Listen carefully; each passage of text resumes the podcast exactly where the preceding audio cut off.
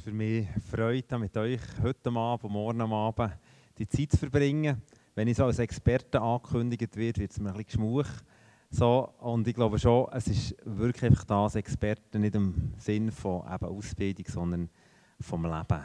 So im Leben zu stehen. Ist es gut mit dem Mic oder ist es ein bisschen zu gehen? Ist gut. Ich möchte euch von Herzen gratulieren, dass ihr da seid. Es hat ein bekannter Pädagoge, der Peter Angst, mal gesagt, das wäre das erste Zitat, das man einblenden könnte.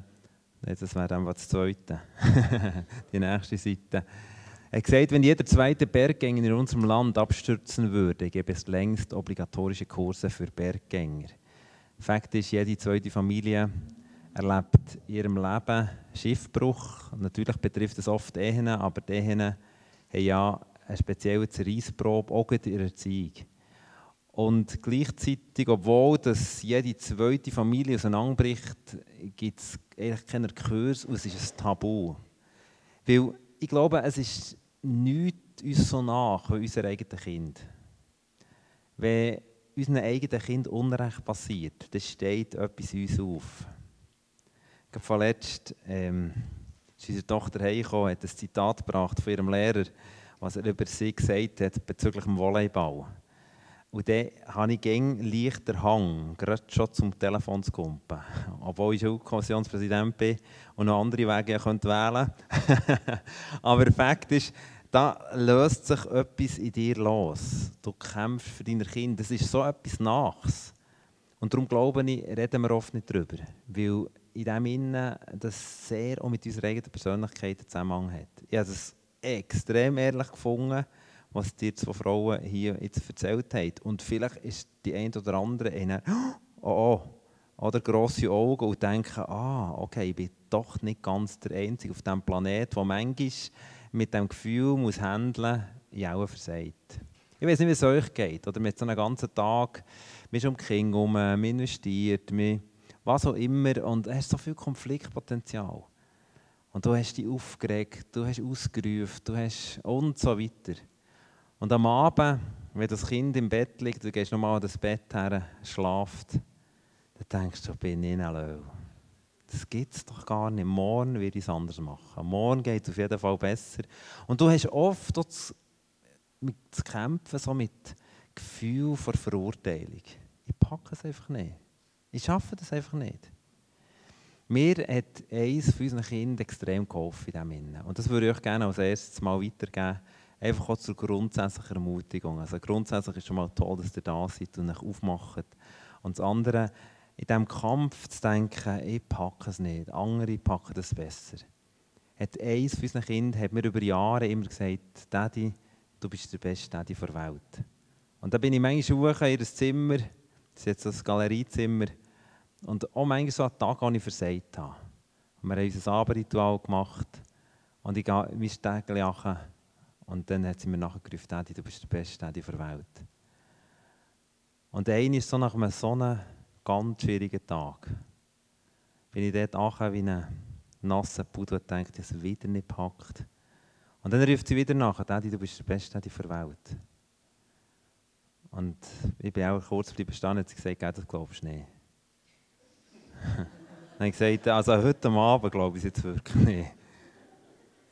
Und dann hat sie, mir nochmal an, äh, angeschaut und gesagt, aber es ist so. Und in dem Moment ist mir ein Licht auf. Ich habe auf das Mal nicht gewusst, ich glaube, ich bin es wirklich. Für sie bin ich der Beste, ich bin auch der Einzige. Ich bin konkurrenzlos. Ich bin der Beste in der Welt für sie. Es gibt keine anderen. Und das hat mich ermutigt, in dieser Aufgabe drinnen zu bleiben. Und nicht am nächsten Tag schon ein Minusgefühl zu starten. Oh, bringe es sowieso nicht auf die Reihe, sondern fröhlich in den Tag zu wissen, es stimmt, ich bin der beste Daddy und ich bin das beste Mutti für meine Kinder, weil es gibt keine anderen.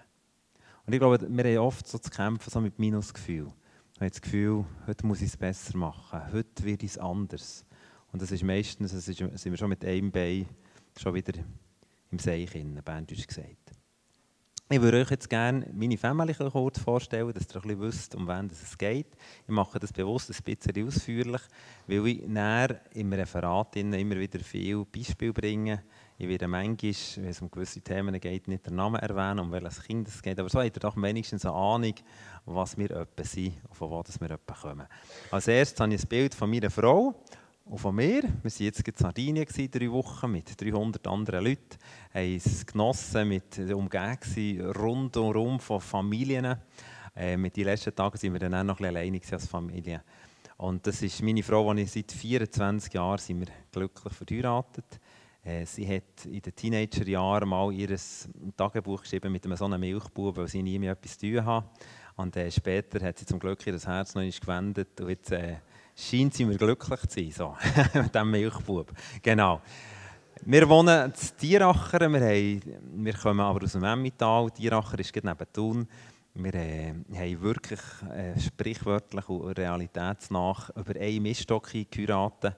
Wir sind im gleichen Dorf aufgewachsen, waren im gleichen Jahrgang und so weiter. Und ich war schon ganz früh mega begeistert von ihr. Sie leider eben eher ein bisschen später von mir, aber das kann ich heute verzeihen. Wir haben Dorin, das ist unsere Älteste, Boris hat es schon kurz gesagt. Sie ist 21, ist im letzten PH-Jahr, wird Lehrerin, hat heute Stellvertretung gemacht an der Schule, wo ich Schulkommissionspräsident bin, ganz happy heimgekommen.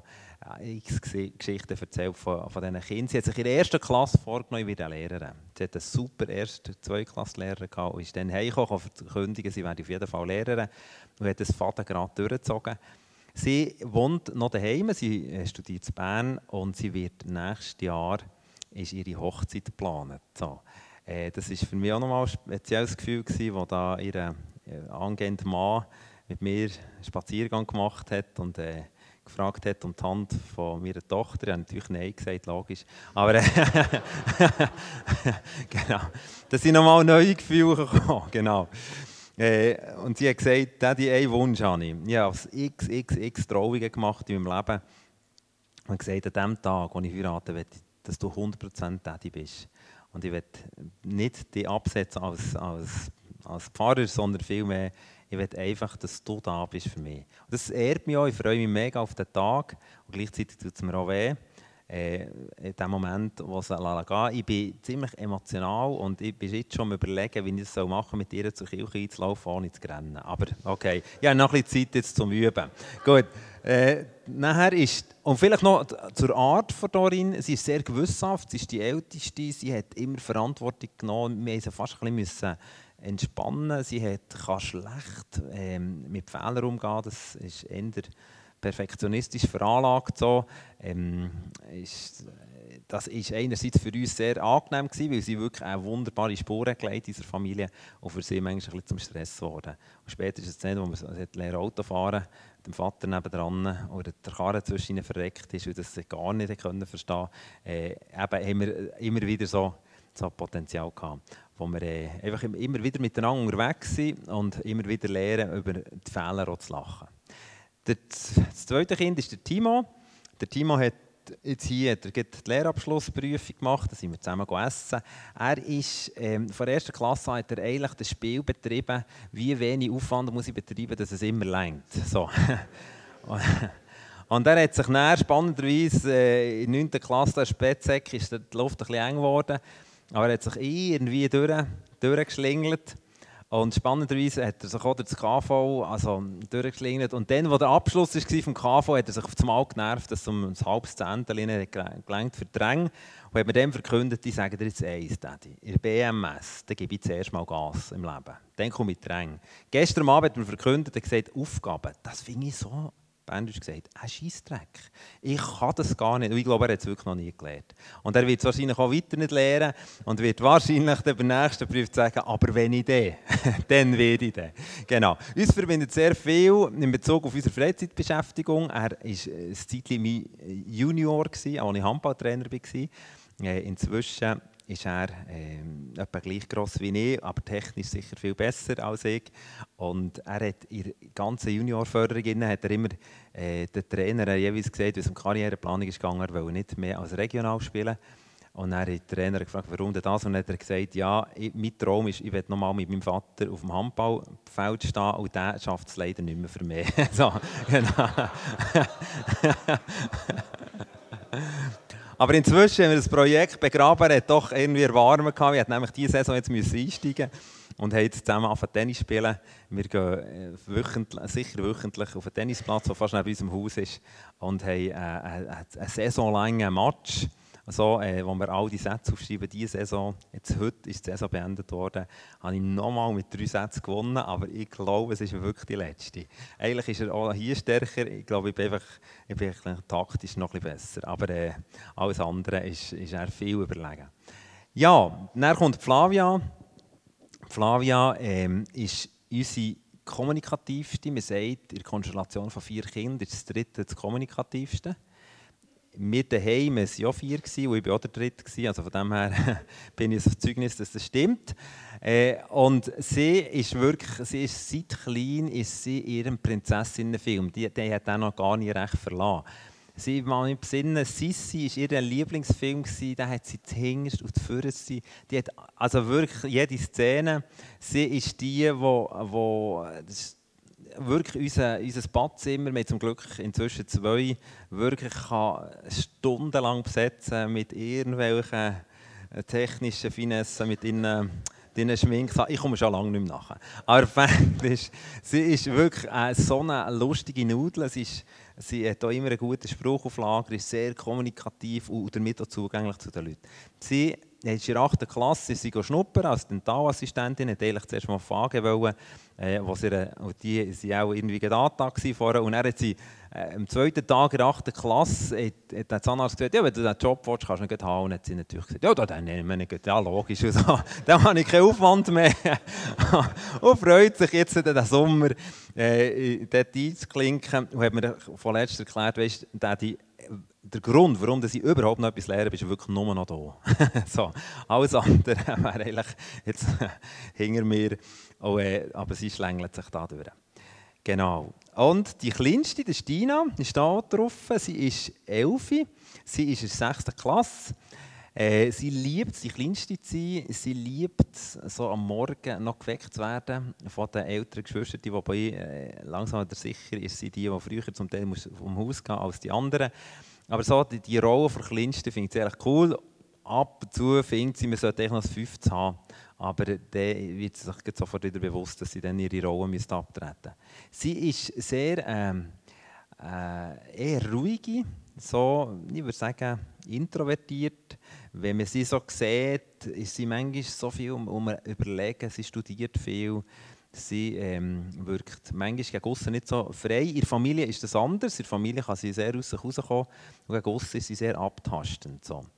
Äh, und das ist für uns auch nochmal eine andere Herausforderung, jetzt mit, äh, eben, mit, nach den ersten drei, die doch kommunikativ relativ stark sind. Und sie ist auch kommunikativ stark, aber sie sucht nicht unbedingt den Kontakt. Wir sind jetzt auch in der Ferien, wir so Übungen gehabt mit ihr, äh, dass sie drei kleineren Mädchen pro Tag ein Kompliment macht. Das ist für sie äh, das ist eine Überwindung, so zum Kind herzugehen und zu sagen, du hast ein schönes Röckchen an, auch wenn die vier, fünf Jahre jünger sind. Und das, äh, haben wir, das ist eine ganz neue Erfahrung, die wir machen müssen, sie in dem Innen trainieren. Ein Trainingsfeld, das bei den vorderen drei sich nie ermöglicht hat, weil das eigentlich kein Thema war. Äh, es ist eine Unihockeyspielerin und wir freuen uns äh, alle zusammen. Wir haben so eine Schür nebenan, wo wir wohnen. Und da gehen wir viel zusammen Unihockeylen und säckeln da ein bisschen in der Halle. Ja, das sind wir als Familie. Jetzt würde ich gerne mit euch einen kleinen Exkurs machen, so durch die Erziehungswelt. Äh, also keine, Angst, es wird, nicht, es wird nicht hochstehend sein, aber echt ein paar Sachen, die wir merken, wo stehen wir heute, das wäre mein Wunsch, bevor wir dann einsteigen in, in die Frage, welche Werte bestimmen uns, wo stehen wir heute, im 2013, in Bezug auf die Erziehung in unserem Land. Aber zuerst habe ich noch drei Zitate. Und zwar das eine Zitat heißt, die Jugend von heute liebt den Luxus, hat schlechte Manieren und verachtet die Autorität. Sie widersprechen ihren Eltern, legen die Beine übereinander und tyrannisieren ihre Lehrer.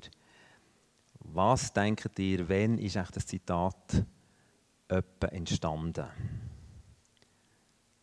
Die Auflösung ist 400 Jahre vor Christus, der Sokrates hat es gesagt.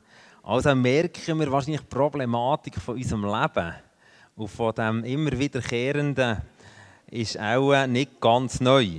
Ich habe überhaupt keine Hoffnung, das zweite Zitat, mehr in die Zukunft unseres Landes, wenn einmal unsere Jugend die Männer von morgen stellt. Unsere Jugend ist unerträglich, unverantwortlich und entsetzlich anzusehen. Ich weiß nicht, ob Sie dann die Hose auch in der Knäuecke unterdreht haben, aber Fakt ist, das Zitat ist ebenfalls 300 vor Christus passiert. Aristoteles hat es von sich gegeben. Das dritte Zitat in seinem Werk Der Staat schreibt der große griechische Dichter, nein, da ist es eben schon vorher. Nein, gut. Die Schüler achten Lehrer und Erzieher gering, überhaupt die Jüngeren stellen sich den Älteren gleich und treten gegen sie auf in Wort und Tat. Auch das, der Platon hat es gesagt, ebenfalls 400 Jahre vor Christus. Und da merken wir, rein von der Erziehungsgeschichte hat sich auch nicht verrückt viel geändert, Vorausgangslage. Aber vom Umfeld, wie man Erziehung sieht, hat sich sehr viel geändert. Und da einfach ein paar Gedanken, wie sich der Erziehung entwickelt hat. Im Mittelalter, also 16. Jahrhundert, ist der Erziehung eigentlich gar kein Thema gewesen. Man hat in einem Mehrgenerationen-Haushalt gelebt. Die Kinder mussten vor allem arbeiten. Sie sind einfach mitgelebt. Und das ist so der Ausgangspunkt gewesen. Und nachher ist aber in der Neuzeit haben sich zwei spannende Strömungen entwickelt. Einerseits die Reformation, die sehr auf die Sittlichkeit, also auf eine klare Erziehung tendiert hat, auf eine Erziehung, die ein Kind pariert. Und gleichzeitig ist die Geburtsstunde vom Humanismus. Der Humanismus ist die Lehre, dass der Mensch, der Human, im Zentrum von allem steht. Also alles muss sich eigentlich um einen Mensch drehen. Das war so eine Neuzeit. Und dann kommt die Aufklärungszeit. Und dann sind die beiden Ströme eigentlich noch extremer geworden. Der Strom der Reformation ist ist zum Beispiel der Pestalozzi, der Gründer der Schule, ist ein Ausdruck von, ein Ausdruck von dem, was die Reformation eigentlich predigt hat. Und der hat dann vor allem einfach gesagt, das Kind hat ganz einen niedrigen Stand. Und wir müssen schauen, dass man wirklich mit einer harten Linie das Kind in eine Richtung trimmt, wo es an Profil zunehmen kann. Das Gegenteil ist in dem Roman Emilie ist vom Rousseau äh, vor allem plädiert worden. Das ist genau das Umgekehrte. Das ist eigentlich die Frucht vom Humanismus. Hat der Rousseau gesagt, das Kind ist eigentlich müsste abgrenzt werden von der Umwelt. Weil das Kind ist völlig gut. Das ist in sich gut. Das Problem ist, es kommt in Konfrontation oder in Kontakt mit Erwachsenen und die verziehen das näher. Also isolieren wir doch gescheiter Kind. Und der Pestalozzi hat genau das Umgekehrte gesagt. Also das waren zwei ganz grosse Ströme. Die Ausgangslage von diesen beiden grossen Strömen ist, wie gesagt, die Reformation und der Humanismus. Im Anfang des 20. Jahrhunderts hat dann die Reformpädagogik hat dann den Strom weitergeleitet, den Rousseau vorher zitiert hat. Und da ist zum Beispiel Montessori-Schulen sind dort entstanden, bewusst Schulen, wo man Kind wirklich hat weggenommen von den Eltern. Und, hat gesagt, und dann ist es so weit gegangen, dass man gesagt hat, dass sie wie kleine, das jetzt im, im Norditalien hat es die Schulen gegeben, dass sie wie kleine Jesus sind, die Kinder, so hat man sie genannt. Und wir müssen schauen, dass die wirklich nicht verzogen werden von den Eltern. Lass die einfach gewähren. Gleichzeitig hat es aber auch immer wieder der, andere Strom, der aus der Reformation ist gekommen, der Sittlichkeit predigt hat, hat sich auch entwickelt. Der eine Strom, der, der Montessori-Schule Reformpädagogik, ist dann einmal im Anti, äh, anti-autoritären Erziehung geendet. Und das System ist irgendwann zusammengerottet. Ich kann mich noch besinnen, in den 80er Jahren war das sehr ein Thema, anti-autoritäre Erziehung. So, wir haben so ein, zwei Kinder in unserer Klasse, ich noch besinnen, die sind so erzogen worden. Das war ein ganz verrücktes Dorfthema in Grossstädten, äh, dass die so erzogen werden. Aber das, das Thema anti-autoritäre Zeit, das ist irgendwann zusammengekracht. Irgendwann haben wir gemerkt, jetzt hat man es überreizt. Das stimmt nicht. Reform, die Reformpädagogik bestimmt sicher noch das Denken der heutigen Pädagogik unserer Schullandschaft. Aber irgendwann hat man dann gemerkt, jetzt geht es nicht weiter. Und auf der anderen Seite hat man die Härtelinie, die ja jetzt gerade noch in unserer Zeit, wo wir, ja, wo wir in der Schule waren, ist das so der Ausläufer vor, vor Modernen, oder? Und dann hat man gemerkt, die harte Linie, die geht nicht. Wir hatten letzte Woche eine Klassenzusammenkunft, wie von mir ist mein 85-jähriger Lehrer gekommen. Das war noch einer, der wirklich vom alten Schrot, oder? Der hat dort durchgegeben. Das war Major im Militär, Botz Donner, der hast du pariert. Also ich weiss nur, er hat gesagt, er hat in seiner ganzen Schullaufbahn hat er vier Kinder geklebt, die Beine davon waren,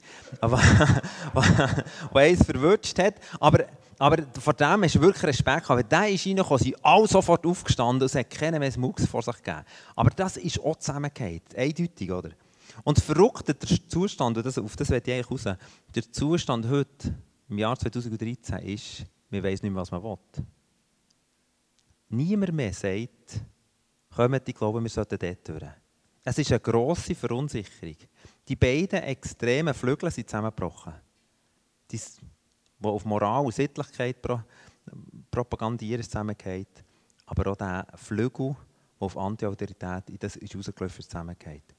Und heute verbrennt sich fast keiner mehr die Finger an dem, dass jemand aufsteht und sagt, ich glaube, so müssten wir es machen. Und ich werde heute Abend mir etwas rausnehmen. Ich werde heute Abend das Tabu brechen. Und sagen nicht, ich glaube so, wie wir es machen, sollten wir es machen. Ich erzähle euch viele, viele Geschichten, die mir völlig anstehen. Aber es muss doch auf dieser Welt einen Schlüssel geben, wo uns einen Wegweisung gibt. Und für mich persönlich ist dann die Frage auftaucht, ich gemerkt, wo unser erstes Kind das auf die Welt kam, was, welche Werte bestimmen mein Leben? Ja, jetzt als nächstes ein Bild eingeblendet von drei Affen. Und oft bestimmt in unserem Leben unsere Erfahrung, wie wir es handhaben. Es gibt einen Versuch mit, es vier Affen, ähm, oder vielleicht sogar fünf, wo man, wo man drei Affen hat in ein Gitter reingetan und dann hat man oben nachher eine Banane auf das, ins Gitter hineinhängen Und ein Ast, der hoch ist dann ist der erste Affe, hat gedacht, ja, leck mir, also die hole ich mir, oder? Und ist sofort durch. Und bevor das der knapp vor der Banane war, hat ihm der Wärter ein Kübel Wasser über den Kopf geschüttet. Und er ist frustriert runter und ist dunkel gehackt, hat durchgeschaut. Und dann ist der zweite, ist der zweite ab, der dachte, ich hole mir sie. Und wieder ein Kübel Wasser. Und der dritte, wieder ein Kübel Wasser. Und jetzt passiert etwas Krasses. Jetzt haben sie einen nassen Aff rausgetan und einen trockenen reingetan. Der trockene Aff hat keine Erfahrungswerte gehabt. Er hat nicht gewusst, was dort oben wartet. Und er hat auch die anderen angeschaut und gedacht, das seid ihr für Affen, warum geht keiner hoch, oder? Ich gehe mir das holen, nimmt den Gump und jetzt passiert das Krasse. Jetzt gumpen die beiden Nassen dem Trockenen nachher und schreien den runter. So, wir bewahren dich vor diesem Fehler. Oder? Du weißt nicht, was dort oben wartet. Und dann trocknet Aff hockt in das Reihen von diesen Budunassen und schaut sehnsüchtig die Banane an. Und dann haben sie wieder einen, Troch einen Nassen rausgenommen, wieder eine Trocknung rein. Der Trocknung sofort Sprung hoch und jetzt kommt das Krasse. Und jetzt kumpelt doch der, der noch gar nie hat gesehen hat, dass ein Tropf Wasser von dort oben runterkommt, kumpelt dem ebenfalls nachher und schreist den wieder runter. Am Schluss nehmen sie den letzten Nass raus und bringen wieder eine Trocknung rein. Und es passiert, der Trocknung, der neue versucht Und die beiden Trocknungen ziehen den am Scheichachen im Sinne, hey, mach das nicht. Am Schluss hocken alle Affen drunter, jeder träumt vor Bananen und keiner geht. Und ich glaube, so geht es unserer Zeit. Wir haben Erfahrungswerte, wir hören Erfahrungswerte, wir haben das und dieses und jenes und irgendwelche Heftchen. Und die sagen uns, ja nicht gegen die Heftchen, und die sagen uns, das ist schwierig, das ist schwierig, das ist schwierig. Zum Beispiel die ganze Thematik mit Teenager, das ist mir Horror. Wir glauben immer, wenn dann, uh, dann wird es dann ganz, uh, Bot, hey, hey, wenn dann die Elfi sind, oh, boah, das glaube ich nicht. Ich glaube das nicht. Und ich kann auch sagen, wir haben das auch nicht erlebt. Aber der Punkt ist, wir glauben das so fest, dass wir oft da unterhocken und noch von etwas träumen. Und ich werde heute Abend bewusst Träume anregen. Und werde das ganz bewusst auch äh, in diesen Träumen, in diesen Träumen, die ich lebe, für Erziehung, wo ich begeistert bin für Erziehung, mit euch das teilen im Wunsch, denke, dass wir wieder dieser Banane nachjagen. Und die Frage ist, was ist eine Banane? Was kann uns ernähren, oder was kann uns helfen als Eltern? Wo können wir uns fokussieren? Oder was gibt uns Halt? Jetzt leider kein Bild eingeblendet, aber wenn ihr euch jetzt so einen Eisberg vorstellt, dann schaut ja nur ein ganz kleiner Teil aus dem Wasser raus. Und unter der Oberfläche ist ein ganz grosser Teil. Und diesen ganz grossen Teil würde ich jetzt mal als Werte bezeichnen. Der bestimmt, wo der kleine Teil da oben hergeht. So, der kleine Teil in diesem Bild ist das Verhalten. Deine Werte, die du in deinem Herz trägst, die bestimmen dein Verhalten. Ich kann euch ein ganz praktisches Beispiel geben.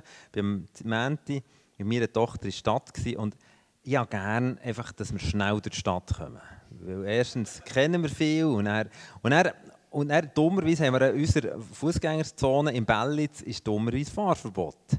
Jetzt sind wir da mit dem Velo her und jetzt habe ich aber den Wert, möglichst schnell durch das Bellitz, ist offensichtlich höher gewichtet als der Wert am Staat, immer alles richtig zu machen. Und Fakt ist, ich habe meiner Tochter gesagt, ja, hier ist Fahrverbot, aber weißt, wir können da Trottinetteln, das ist kein Problem. Komm, wir gehen irgendwie am Velo und dann einfach Trottinetteln. Und dann super, in einem nächsten Bäumchen steht der Polizist. Und dann bin ich hergefahren und gesagt, Gell, das war jetzt richtig. Und dann hat er gesagt, nein, das war falsch.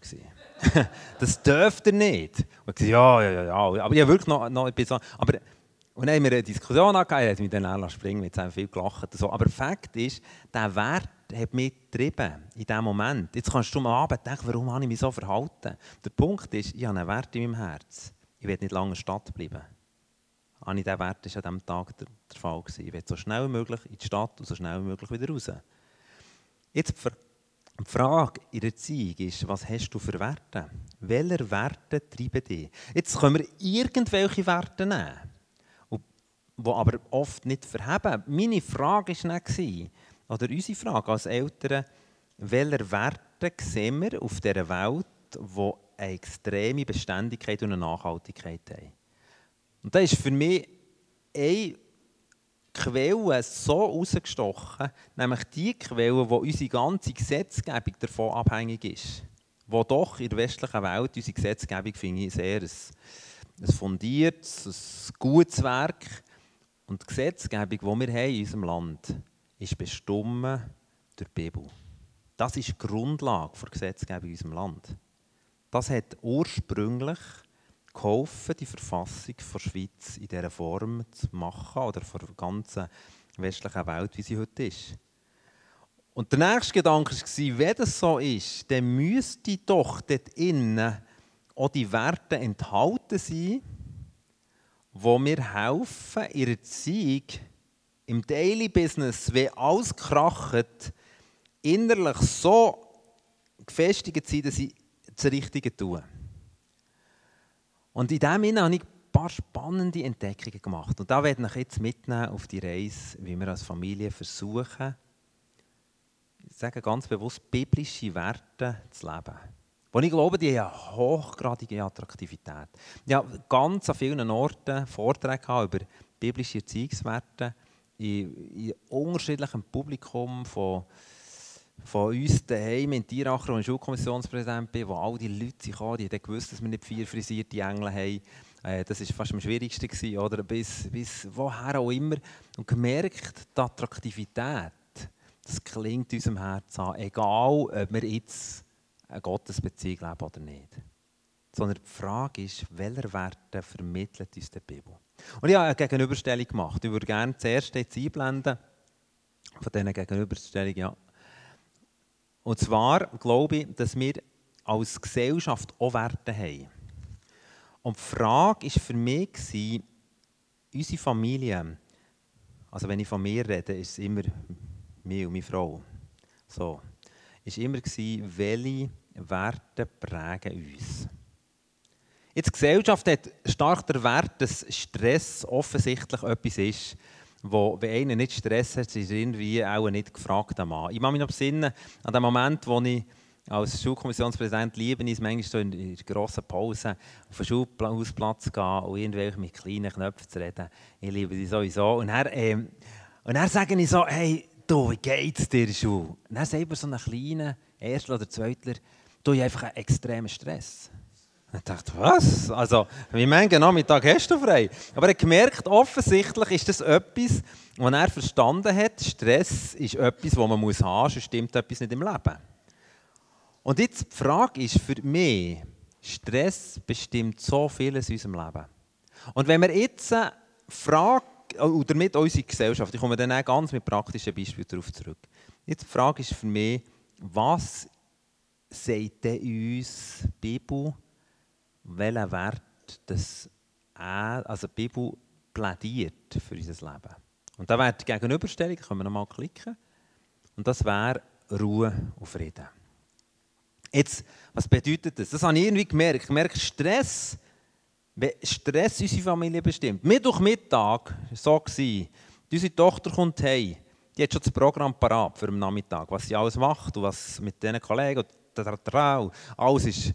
Du kannst eigentlich nochmal als Eltern sagen, aha, okay, okay. So, und alles durchwinken.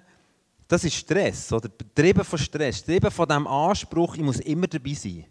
Also meine Kollegen machen ab, und wenn ich nicht dabei bin, dann, und das kennt ihr wahrscheinlich, oder?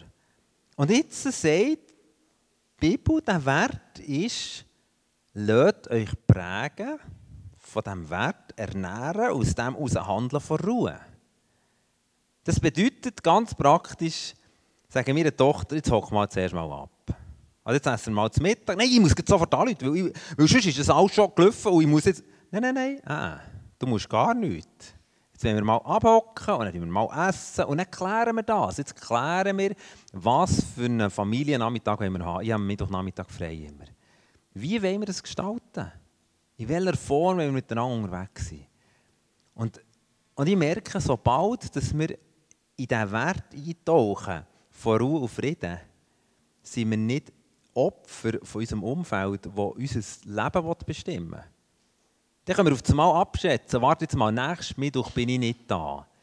Macht es jetzt Sinn, dass wir heute Nachmittag noch Horde Kinder haben, oder wäre es nicht besser, eine Qualitätszeit einfach als Familie zu haben? Und auf das Mal kann das Kind reflektieren, dass das stimmt. Also wenn du die nächste Mittwoch nicht da bist, ja, klar, wir zwei gehen heute Nachmittag Uni Hockey. Das war zum Beispiel das letzte Mittwoch. Und, aber eigentlich wäre alles in die andere Richtung eingefädelt gewesen. Treiben von Stress, Treiben von Anforderungen, Treiben von Freundschaften, die ja nicht schlecht sind. Aber es gibt noch andere Stresspunkte. Der alte Katalog. Zum Beispiel, oder? Dann sagen die, am Montag ist eine Trampolinaktion. Und du weisst, an diesem Montagmorgen macht die. Musst du vor dieser Tür stehen und möglichst reinsäckeln, weil es hat nämlich nur etwa vier. Das ist ja eine richtige, wirklich die versäckelten Leute, oder? Und dann, wir wohnen so mit drei Familien zusammen. Und dann haben die Frauen die Köpfe zusammengestreckt. Also jede Familie hat ihre, ihre eigene Wohnung, so, aber so in unserer Nachbarschaft, die, die befreundet sind. Und haben die Frauen die Köpfe zusammengestreckt und haben kurz beschlossen, dass ich der Einzige bin, der das Trampolin kann und muss holen. Dann bin ich heimgekommen und hat es geheißen, Dein Job ist, morgen Morgen stehst du, aber genug früh, vor der Aldi-Tür. Und ich bin dort reingefahren, stehe vor dieser Aldi-Tür. Um mich herum sammeln sich etwa 25 Leute und ich denke auf einmal, hallo, von was lasse ich mich hier heilig treiben? Hey, geh! Und dann habe ich gemerkt, ich bin ziemlich früh da, so entspannt da gestanden. Auf einmal habe ich gemerkt, jetzt stehe ich zwei hintersten Reihen. Etwas stimmt hier nicht mehr, oder? Und dann habe ich angefangen abzählen. Also, hey, das Trampolin, das ist Geschichte, das kannst du vergessen. Und dann, zum Glück, es sind noch ältere Personen zugekommen und ich dachte, will die echt ohne Trampolin? Das glaube ich jetzt eigentlich nicht. Und die haben gescharrt von dem, von dem Türchen, bevor das ist Und auf einmal geht es auf und zum Glück habe ich Vorgänge habe ich gedacht, ich sage einfach eins, ich werde reinlaufen, ich werde nicht säckeln, ich werde für niemand, vor niemandem etwas wegnehmen, sondern wenn die anderen es wollen, ich, werde mich nicht treiben von diesem Wahn, dass wir jetzt 125 Franken sparen können, durch drei, oder? Dafür, dass ich irgendwie nach, nach Flotschnass ins Büro komme und den ganzen Tag einen schlechten Lohn habe. Und ich bin dann nicht rein, es hat dann wirklich eins dafür ist das alte Trampolin nach einem halben Jahr zusammengerautet, hat mir dann gescheiter 125 Stutz mehr gespendiert. Aber Fakt ist, Fakt ist, das kann treiben. Das kann unheilig treiben. Oder die Frage ist WhatsApp. Oder wir haben einen Family-Chat, wo wir da in, das kann natürlich, also das finde ich sehr eine coole Einrichtung. Wir sind schon irgendwo im Ausland unterwegs. Aber das WhatsApp oder das, das Handy auf dem auf dem Tisch beim Mittag, das ist eine furchtbare Geschichte. Und zu sagen, wir lassen es nicht. Oh, oh, oh, oh, jetzt muss ich. Nicht. Nein, du musst gar nicht. Hier herrscht nicht Stress. Wir sind eine stressfreie Zone. Leute, und ich glaube, wenn dieser Wert mich bestimmt, das klärt so vieles. Wir müssen dauernd Entscheidungen treffen. Und das glaube ich einfach nicht.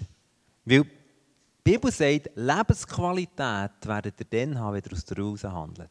Das klingt mir lang nicht immer. Lang nicht immer. Gerade in den Ferien, es ist schön Wetter und eigentlich hätte es doch direkt noch, denke, jetzt muss man an den Strand. Und dann treibt es mich dort an den Strand nur, weil ich das Gefühl habe, zwei Stunden schiffen, dabei schifft es gar nie. Aber, aber versteht ihr, und in dem Innen, glaube ich, haben wir so einen, ich sage mal, einen inneren Antreiber.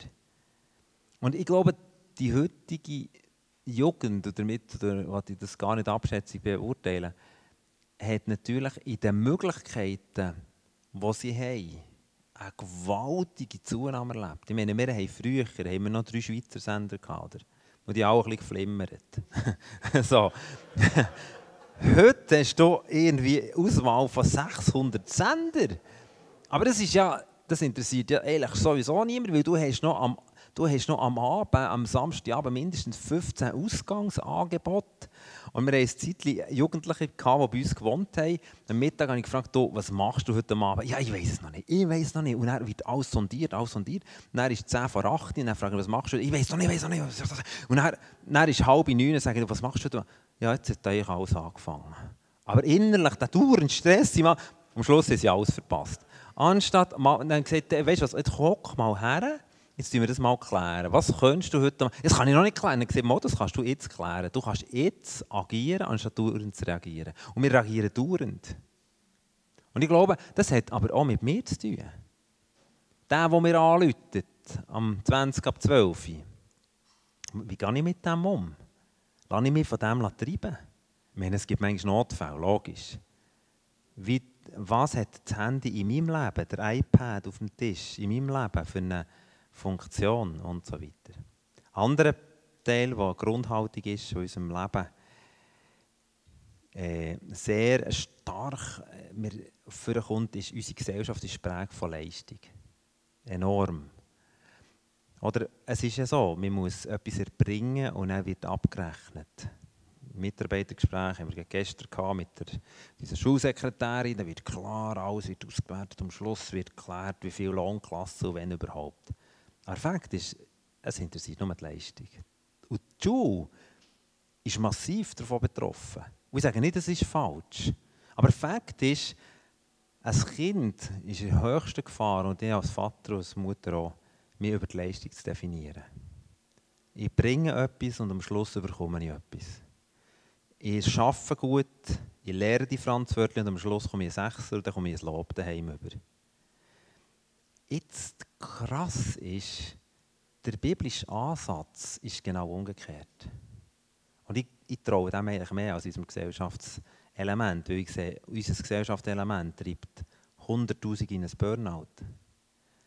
Und der biblische Ansatz ist, es geht genau umgekehrt. Der Wert ist, du bist als erstes mal geliebt. Du bist als erstes du wirst nicht bewertet aufgrund von deiner Leistung, sondern aufgrund von dem, was du bist. Ich weiß noch, als ich als Schulkommissionspräsident vor sieben Jahren äh, meine Antrittsrede hatte von diesem Kollegium, habe ich gesagt, ich will hier ein Klima schaffen, wo es nicht darum geht, wer wie viel leistet, sondern wo es darum geht, wer wir wirklich sind. Ich will hier ein Klima schaffen, wo wir uns nicht bewerten, sondern wo wir uns wertschätzen. Nicht aufgrund von unserer Leistung, sondern aufgrund von unserer Tatsache, dass wir als Menschen auf dieser Welt unterwegs sind. Und das sind Herausforderungen, das klingt sehr gut. Aber wie machst du es denn, wenn du zum Elterngespräch eingeladen wirst und du weißt vorgängig, das wird jetzt öppe nicht der Hammer, das Gespräch. Und du hast nebendran das Kind, das mal für mal seine Sechser trägt, das alles perfekt macht und da kommt das Kind, wo du weißt, oh oh. Und ich weiss noch vor so einem Gespräch, habe ich mal gemerkt, lasse ich mich jetzt wieder von diesem Leistungsding leiten. Und ich, ich habe dann meiner Frau angerufen und gesagt, Susi, wenn du schon im Migros bist, kauf ein gutes Aperol. Wir haben heute Abend etwas zu feiern.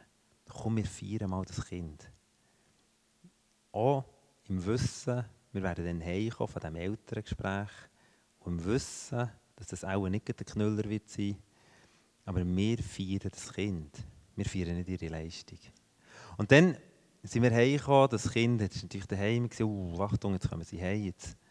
Dann sind wir zum Kühlschrank gegangen, haben Zeug vorgenommen. Du weißt es, im Elterngespräch. Ja, das ist jetzt nicht so entscheidend. Entscheidend ist etwas anderes. Ja, was feiern wir jetzt hier? Und dann, wir Rimos auf, dann gesagt, wir feiern dich. Ich finde es so cool, dass du da bist. Wir sind so begeistert, dass du Teil unserer Familie bist. Und auf einmal habe ich gemerkt, jetzt bricht etwas auf. Eine, eine innere Identität, die nicht abgerechnet wird. Natürlich gelingt das nicht immer. Wenn wir sagen, das Zimmer aufräumen, es ist nicht aufgeräumt, kannst nicht reingehen, wir leben aus Gnade. Das ist kein Problem. So. es gibt auch Leistungselemente, wo du wirklich musst durchgehen musst. Der Punkt ist, wichtig ist wirklich, dass wir immer wieder die Stärken von unseren Kindern betonen. Am Ende von unseren Kindern fällt die Schule wirklich nicht einfach. Und das Kind nehme ich immer wieder auf die Chance und sage ihm, gell, eins weisst, die Noten sagen nichts über dein Leben aus. Nichts. Die Noten sagen nur, was jetzt in diesem Franz-Test gemacht hast. Und ich weiss, du hast dir Mühe gegeben, das ist nicht entscheidend. Ich sage dir, das ist nicht entscheidend. Ich sage dir mal, was wir über dir denken. Und ich glaube, das, wenn die Werte das bestimmt, dann glaube ich, dass auch das Familienklima nicht dauernd aufgeheizt wird. Der andere macht das übrigens besser. Jetzt klemm dich auch mal, schau mal, wie der das macht. Und du kannst es immer noch nicht. Sondern ich glaube, wenn dort die Wertschätzung, die eben in der Bibel als Gnade bezeichnet wird, herrscht, dann glaube ich, das Verhalten im Alltag, in, Konflikten, sich auf das Mal klären. Ein weiterer Punkt ist, wie leiten wir in unserer Gesellschaft? In unserer Gesellschaft haben wir eine sehr eine pyramidale Herrschaft. Oder einer sagt, wie es läuft, das ist der Chef, und die anderen führen es aus. Der Ansatz der biblischen Werte nimmt einen anderen Ansatz. Die biblischen Werte gehen dorthin, es heisst, wenn ihr Lebensqualität wollt, dann müsst ihr einander dienen. Dann geht es nicht mehr darauf her, wer der Chef ist, sondern wer kann am anderen besser dienen. Das ist das, was wir gewichten. Wir haben als Familie Skiferien gemacht und dann haben wir gesagt, komm, wir machen mal eine Übung. Wir haben so Zettel verteilt mit einem Namen drauf. Wir haben gesagt, am nächsten Tag ist das Ziel, jedes dient am anderen, dem, was jetzt vom Zettel hat. Und zwar so, dass das andere nicht herausfindet, dass du es bist. Also nicht im Sinn, du, jetzt habe ich dir übrigens abgerechnet, findest du es cool. So, also ich meine, das ist ein No-Go, das zählt nicht, sondern im Versteckten, dienen einander im Versteckten. Ich sage euch, die Woche war der Hammer. Und dann war es so, am Abend haben wir Auswertung gemacht. Dann haben wir gesagt, Timo, hast du etwas gemerkt? Ist dir etwas gedient worden? Ja, meine Skischuhe sind schon da gestanden und, und schon gewärmt und so. Was denkst du, wer war es? Gewesen? Und wenn er es herausgefunden hat, wer es war, hat es einfach einen Punkt gegeben. Und wenn er es nicht herausgefunden hat, wer es war, hat es zwei Punkte gegeben. Weil das Ziel war, nicht zu dienen im Sinn, hat er es gesehen, sondern wirklich zu dienen im Sinn von es hat eigentlich gar niemand entdeckt. Und ich sage euch, das war ein Stück Himmel auf Erden. Da, oder, da sind Zangbürstchen parat gemacht, wobei bei unseren Zangbürstchen, wir haben manchmal einen äh, Seife auf die Zangbürstchen da, äh, in früherer Zeit, oder? Und da haben wir dann, äh, sind dann gegen die Krise geschoben, welche hat jetzt ist sicher nicht safe drauf. Aber inzwischen vertrauen wir einander wieder, das Misstrauen ist jetzt entflüchtigt. Aber Fakt ist, äh, Fakt ist, das war so schön. Du, dir ist Sachen zu lieb da geworden, die du hast gemacht und die, und die Kinder haben Freude bekommen. Und zu sagen, wisst ihr was? Der hat den meisten Punkt am Ende der Woche, der immer es geschafft hat, dass es niemand gemerkt hat, dass er ihm dient hat. Und genau so funktioniert echtes Leben. Und Leute, ich glaube, ich glaube daran, dass es genau so funktioniert. Und ich wünsche mir, dass unser Kind diesen Wert versteht. Dass unser Kind in der Schule die Sachen auflesen, die am Boden liegen. Am Freund noch etwas zu lieb tun, ohne dass es merkt. Dann, glaube ich, dann haben sie verstanden, was Leiterschaft ist. Dann nehmen sie nämlich Verantwortung ein. Und, über, und nehmen Verantwortung in diesem Leben, in dieser Gesellschaft. Und solche Kinder und solche Erwachsene braucht die Gesellschaft. Menschen, die Verantwortung wahrnehmen. Nicht im Sinn, dass sie es tun, für eine Position zu bekommen, sondern weil sie es tun, weil sie Freude haben, anderen gut zu tun. Ein nächster Punkt ist Kontrolle.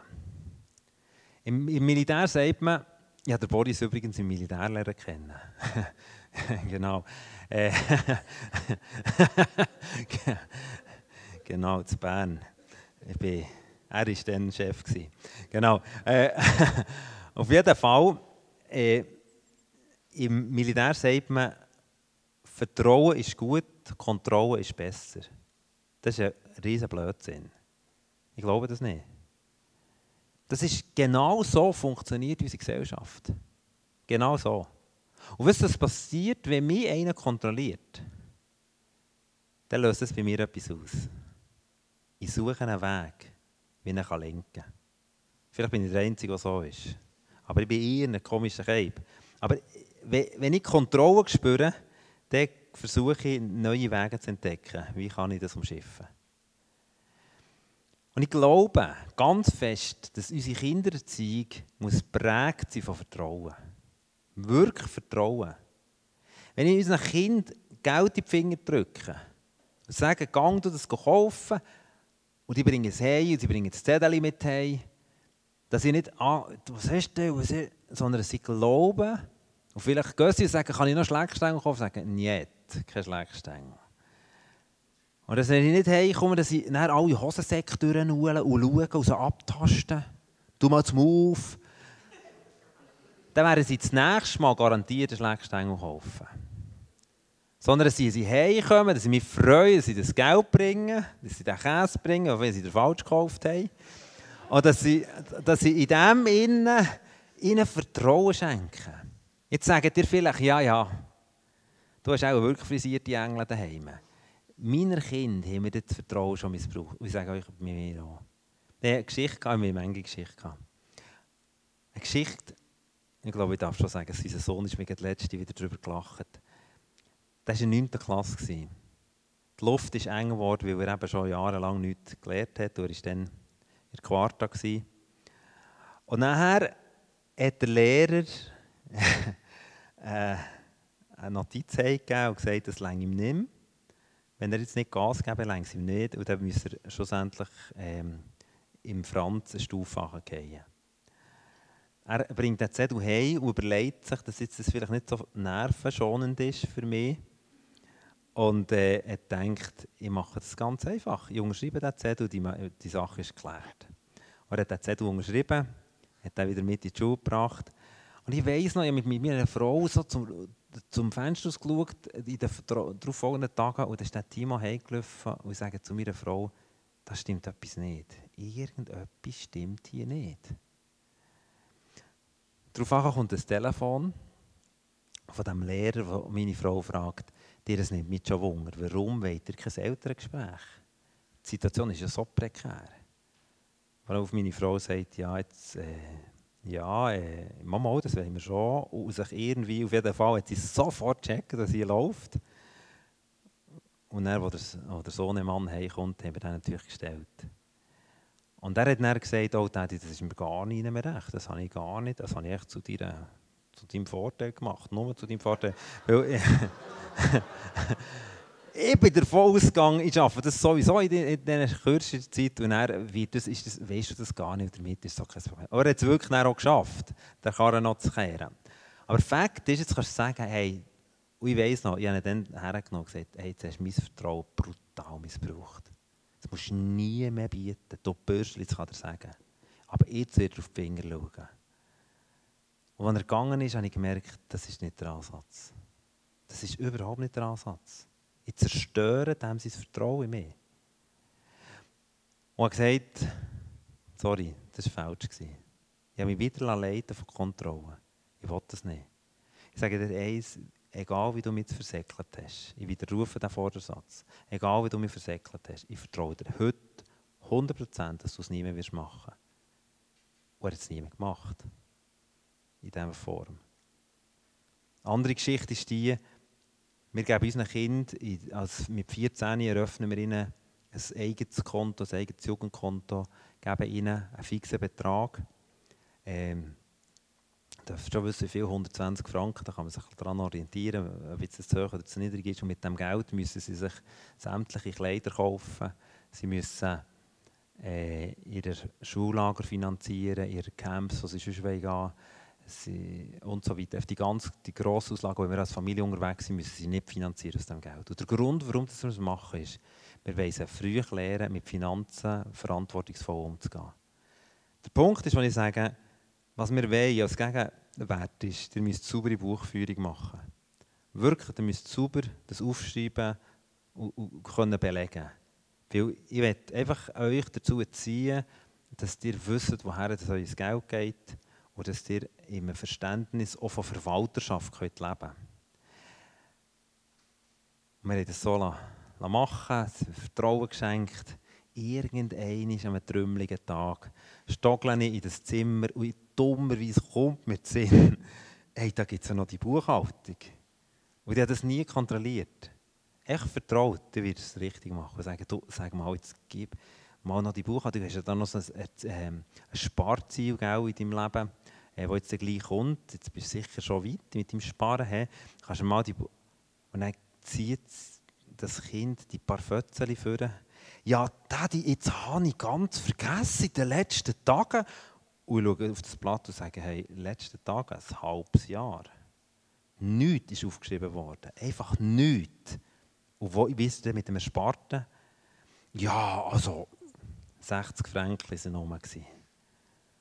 Du denkst, hey, jetzt hast du mein Vertrauen so brutal missbraucht. Hey, nein, nie mehr. Und es zieht dir wieder etwas zusammen, wo dir sagt, das fährt, hey, nein, also so versäckeln lasse ich mich nie mehr. Und im nächsten Moment weisst wenn dieser Wert jetzt dein Herz bestimmt, dann killst du schlussendlich etwas beim Kind. Und du hockst her und sagst, hey, das war wirklich ein grandioser Blödsinn gewesen. das gibt eine Konsequenz. Wir müssen zwei Monate, nehmen wir die Verantwortung wieder zurück. Du musst wieder für jedes Unterhosenpaar fragen. Das geht nicht anders. Du musst eine Konsequenz haben. Aber dann musst du eins wissen, ich vertraue dir blind. Und dann geben wir das wieder.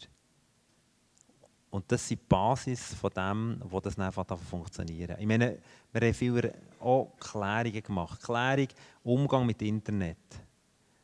Ich meine, das Internet ist ein so ein Gefahrenpotenzial für unser Kind. Ein riesiges Gefahrenpotenzial. Wir sind mit ihnen hergekommen, ihnen erklärt, welche Seiten, dass wir nicht werden angeklickt und never, never, never und so weiter und, und wie, wie wir mit dem umgehen und was passiert oder was alles für Gefahren lauern.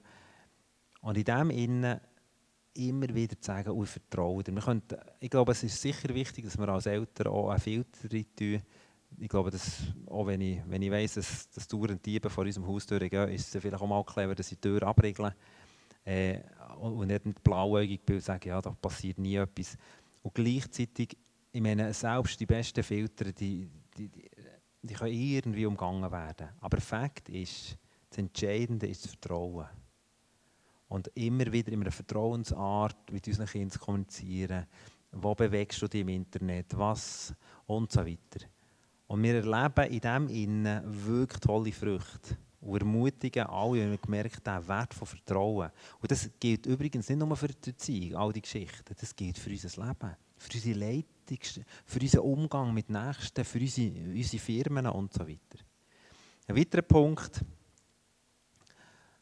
wo unsere Gesellschaft bestimmt ist, ist sehr stark bestimmt von, dem, von dieser Tendenz, was kann ich nehmen? Wo komme ich etwas über? Der biblische Grundwert ist genau umgekehrt. Das ist spannend, es ist immer, fast immer umgekehrt. Nämlich, es kommt darauf an, wie viel das du kannst geben kannst wenn der Wert unsere Familie bestimmt, dann geht es nicht mehr darum, wer kommt welches Geschenk in Weihnachten über, sondern wie können wir als Familie helfen, dass möglichst viele Menschen auf dieser Welt eine Freude bekommen an Weihnachten. Das bedeutet, dass wir schon in jungen Jahren unseren Kindern Geld zur Verfügung gestellt am Weihnachten und gesagt, so, das Geld, mit dem Geld hat, hätten wir in früheren Jahren euch ein Geschenk gekauft, aber ich glaube, wir müssen einen Wert lernen, einen Wert zum Geben. Und jetzt gehen wir mit dem Geschenk in einen Laden, wo es möglichst viel dafür gibt und werden dann Geschenke kaufen, die wir dann auf Rumänien geben können. Ich weiss noch, ein Kind hat gesagt, das schießt mich aber an. Also das finde ich so etwas von mir weich. Dass die so eine dumme Idee haben, das glaube ich gar nicht. Und ich weiss, dann sind wir in diesen Laden. Und andere haben sich das sehr sozial kompetent verkauft und gesagt, ja, das finde ich sehr weise. Aber ich gemerkt, innerlich hat ja, das, das ist eigentlich, mit dem haben sie mir früher etwas gegeben, oder? Und ich weiss, wir, ihnen gesagt, wir, wir werden nicht Ersatz bieten. Das ist der Teil. Und wir haben ihnen das natürlich auch durchgespielt. Und eigentlich haben sie es dann innerlich schon bejaht. Und dann sind wir dort raus aus dem Laden mit diesen Päckchen das Zeug eingepackt. Und das Kind, das am meisten Motoren hat vorher, hat ist auf das Mal gekommen und gesagt, hey, liebes Mutti, es ist so schön, wenn man etwas schenken darf. Ich bin gar nicht traurig, ich bin viel glücklicher, als wenn ich es selber bekommen Das sind kleine Geschichten. Aber ich glaube, der Wert muss uns prägen. Der Wert mit, im Umgang mit den Kindern, im Umgang als Familie. Wie können wir investieren? Und wir denken so oft, was könnten wir alles noch überkommen? Als Familie, wie können wir auf einen grünen Zweig, das ist gar nicht der Punkt, sondern der Punkt ist, wie können wir uns investieren in die Gesellschaft, unser Quartier, unser Dorf, wo ist unser Teil? Das heisst nicht nur Finanzen, sondern Zeit spenden. Menschen einladen, die nicht eingeladen werden, mit Menschen unterwegs sind, die am Rand stehen. Das wäre der nächste Punkt. Unsere Gesellschaft hat so einen Fokus auf die Erfolgreichen. Einen so einen extremen Fokus. Und sagen, wir, müssen, wir orientieren uns gegen den Erfolgreichen und sagen, so wollen wir werden. Und wir versuchen als Familie einen Traum zu leben. Er klingt uns manchmal, manchmal, manchmal nicht. Aber einen Traum zu leben, wir wollen Menschen dienen die anständig sind. Wir haben unseren Kindern immer gesagt, eins von euren Kindern, das ihr einladet am Geburtstagsfest, ladet eins noch ein, das niemand einlädt. Da hat unser Sohn Albaner Gil eingeladen. Der Albaner Gil hat ein paar Wochen vorher unseren Sohn wirklich ziemlich traktiert. Oder zuerst hat er gesagt, jetzt ist fertig, lass nicht ein. Dann sind wir nochmal miteinander hergegangen und gesagt, weißt ein wirklich grosser Wert ist, wenn man denen dient, die niemand einlädt. Und schlussendlich hat er ihn eingeladen. Und es ist für ihn, der Gil, das ist wirklich ein schwieriger. Der grüßt mich heute durch alle Leute. Und ich glaube, es war das Geburtstagsfest. Der Moment, wo er ein Teil wurde von einer Gruppe, wo er nie dabei war. Oder ich denke an das Mädchen, das unsere Tochter eingeladen hat wo auf einmal verstanden, kurz bevor es ist gekommen, oder verstanden, das ist überhaupt kein Muss, wo auf einmal gemerkt ich sollte ja etwas bringen. Ihre Mutter war nie daheim und sie bringt ein leeres Martinsröllchen. Und ich weiss, ich sehe noch den Moment, wo die Kinder unserer Tochter ihr Geschenk geben. Und dann kommt das Kind mit dem Martinsröllchen. Mir sind Tränen in die Augen geschossen. Und unsere Tochter nimmt es, schaut es an und sagt, merci vielmals. Aber in dem Moment dachte ich, wow, wow, da kommt etwas an Qualität ins Leben. Wisst ihr, wir haben den Fokus so oft auf uns. Diese Woche hat sich jemand am Montag angemeldet, er kommt noch schnell vorbei. Und ich hatte so keine Lust. Und dann haben wir angefangen als ganze Familie. Ja, nein, jetzt, nein, jetzt kommen die wieder. Nein, dann füllen sie wieder die Lampen. Nein, ich glaube es nicht. Und wirklich, und das sind Leute, die am Rand stehen. Bis meine Frau gesagt hat, stopp mal, geht es eigentlich noch? Das ist nicht unser Wert. Und jetzt wollen wir denen in die investieren und wollen denen das beste Kaffee machen und was auch immer.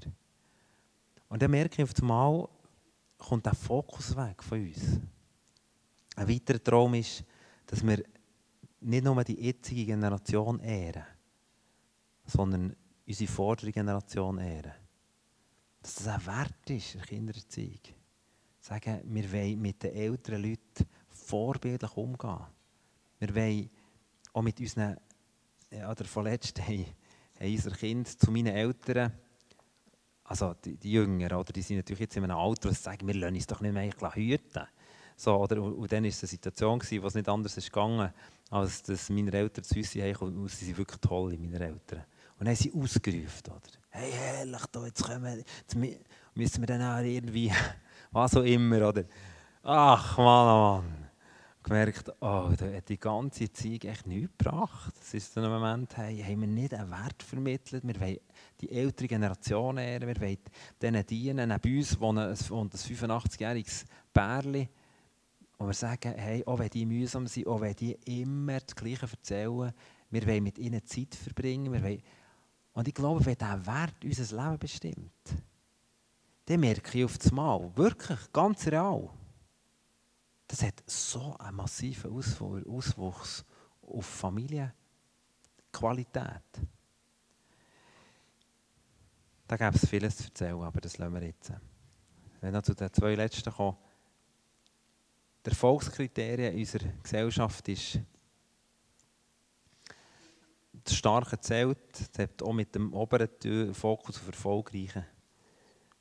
Und das ist nicht das ist eigentlich nicht der Ansatz, wo die biblischen Werte sagen, nicht Starke ist das Entscheidende, sondern ob du dir in deiner Schwachheit helfen. Und für mich als Vater fordert das raus. Für mich die einfache Frage ist, kennen meine Kinder meine Schwächen? Und kann ich über meine Schwächen mit ihnen zusammen lachen? Oder kann ich mit ihnen über meine Schwächen kommunizieren? Rede ich mit ihnen über meine Probleme? Natürlich können sie nicht alle Probleme, die wir in meinem Leben irgendwie tangieren, verstehen. Aber die Frage ist, markiere ich als Vater stark oder bin ich auch immer wieder zerbrechlich und schwach? Und manchmal gelingt es mir besser und manchmal weniger gut. Und damit hat es direkten Einfluss auf das Familienverhalten. Wenn wir lernen, unsere Schwachheit auch voreinander zuzugeben, zu Fehlern zu stehen, sich zu entschuldigen, zu sagen, das war nicht richtig. Wieder nicht, wieder nicht, wieder nicht. Es tut mir leid. Es tut mir leid, auch als Vater. Dann hat es direkte Auswirkungen auf die Qualität, dass wir in der Familie leben. Das ist ein Wert, den wir leben wollen. Und der letzte Wert ist, unsere Gesellschaft legt so viel Wert auf die äußere Darstellung. Unsere Flavia, unsere dritte Prinzessin, die hat schon als kleines Mädchen gesagt, ich will Miss Schweiz werden. Und dann weiss ich, dass sie vielleicht vier als ich sie so hinter sie runtergelassen habe auf einer Stege und die geht um genau auf die Stegenecke und blühtet hier. Und sie hat sich den Kopf mitnehmen zu nähen und sie sagt, beim Übertragen, sagt sie, Daddy, kann ich so noch Miss Schweiz werden? das war ihre grösste Sorge. Fakt ist, heute ist sie Miss Schweiz unserer Familie. Aber der Punkt ist, der Punkt ist, die, die äußere Darstellung ist bei ihr so, so, so, so wichtig gewesen. Und die Frage ist, fördern wir das als Familie? Wie tun wir als Familie über Leute reden? Hast du gesehen, der andere, wie der wieder der ist überhaupt? So kannst du einfach nicht. Der Ranzen, den der andere hatte, glaubst du Ist das ein Wert, der uns wichtig ist? Hast du das gesehen, der Hennenbody? Oder, oder kommunizieren wir das in unserer Familie, wo wir einen inneren Wert entdeckt haben? Das ist eine Herausforderung für mich. Anstatt zu sagen, hast du gesehen, der andere der ist brutal, der weiß jetzt nicht, woher er schaut. Das glaubst du einfach nicht. Sondern zu sagen, hast du gesehen, wie der mit dieser Frau ist umgegangen? Das hat mich dann cool gedacht. Hast du gesehen, wie dem Lehrer nochmal Merci sagen? Hast du gesehen, die inneren Werte? Und das bedeutet natürlich auch in der Familie. Was ist uns wichtig? sehen und gesehen werden, etwas darstellen? Oder ehren wir das, was im Leben innen nach abgeht?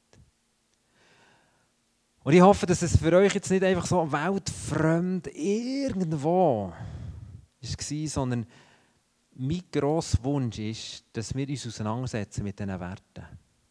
Wir, äh, setzen uns viel auseinander mit dem, unserem Verhalten und versuchen, unser Verhalten zu fehlen, zu verändern, versuchen, uns Mühe zu geben. Lassen wir uns als Eltern auf das ein, uns über diese Werte mal ganz bewusst Zeit zu nehmen. Und die Werte zu trainieren, für mich, und die Werte anzuwenden in unserer Familie. Und dann glaube ich, dass eine Revolution passiert. Eine Revolution von Klimaveränderung in der Familie, in der Erziehung. Dann musst du dich nicht mehr vom nächsten Mal, wo irgendetwas kommt, stressen, sondern du kannst mal sagen, hey, weißt du, hocke ich mal ab, nimm mal einen Kaffee, überlegen wir das mal. Weil ein Wert ist, ich lasse mich nicht mehr leiten von Stress. Zum Beispiel. Das wird, und das ist mein Traum. Und ich lebe diesen Traum seit 21 Jahren. Und ich sehe Früchte von diesem Traum. Ich sehe immer wieder mein Versagen. Aber eins habe ich entdeckt, das mich begeistert der Traum ist nicht ein Traum, der in der Bibel steht, der irgendwie unerreichlich ist, sondern das wette in unserem Leben, in unserer Familie einfach gelebt werden. Und es gibt einen Vers in der Bibel, wo es um den geht, der Traum nicht nur gesagt hat, sondern gelebt hat. Das ist der Einzige, der genau in diesen Werten in jedem Moment so gehandelt hat, wie sie auf der rechten Seite gestanden ist. Der Mann heißt Jesus. Und wir können sagen, wenn ich dem sein Leben analysiere, dann begeistert mich das, weil ich merke, der hat genau das gelebt. Er gelebt der Gesellschaft so, wie er eben das proklamiert hat, in seinem Leben weitergegeben hat. Und er hat Gesellschaft verändert, er hat eigentlich eben unsere Gesetzgebung bestimmen, mitbestimmen, oder? Das war die Grundlage. Und gleichzeitig merke ich, der Traum wird dann real, wenn der, der das gelebt hat, Teil von meinem Leben wird. Sonst bleibt es irgendwo ein unerreichter Traum, wo man mit viel Anstrengung und mit viel auf die Zähne beißen und die Lippen zusammenpressen versucht, vorzubringen. Ich habe das so erlebt, dass der Jesus, der vor 2000 Jahren die Werte eins zu eins so gelebt hat, eigentlich alle Werte für jeden Gesellschaftsbereich für unser Leben vorgegeben hat, wo der mein Freund ist geworden, sind die Werte Teil von meinem Leben geworden. Das klingt mir in vielfacher Hinsicht nicht, aber dann, was klingt, weiß ich, es ist, weil er Teil von meinem Leben ist geworden. Und darum würde ich gerne mit dem Vers schließen, Johannes 14, 23, wo Jesus sagt, wenn jemand mich liebt, so wird er mein Wort halten und mein Vater wird ihn lieben und wir werden zu ihm kommen und Wohnung bei ihm machen. Das ist Grundlage für mich, für dass die Werte nicht einfach ein netter Traum ist, der mir ein gutes Gefühl auslöst, sondern Realität kann werden in meinem Leben. Er, der in mir Wohnung macht und aufgrund von dem mir eine Befähigung schenkt, in diesen Werten der Bibel Kinder zu erziehen. Merci vielmals.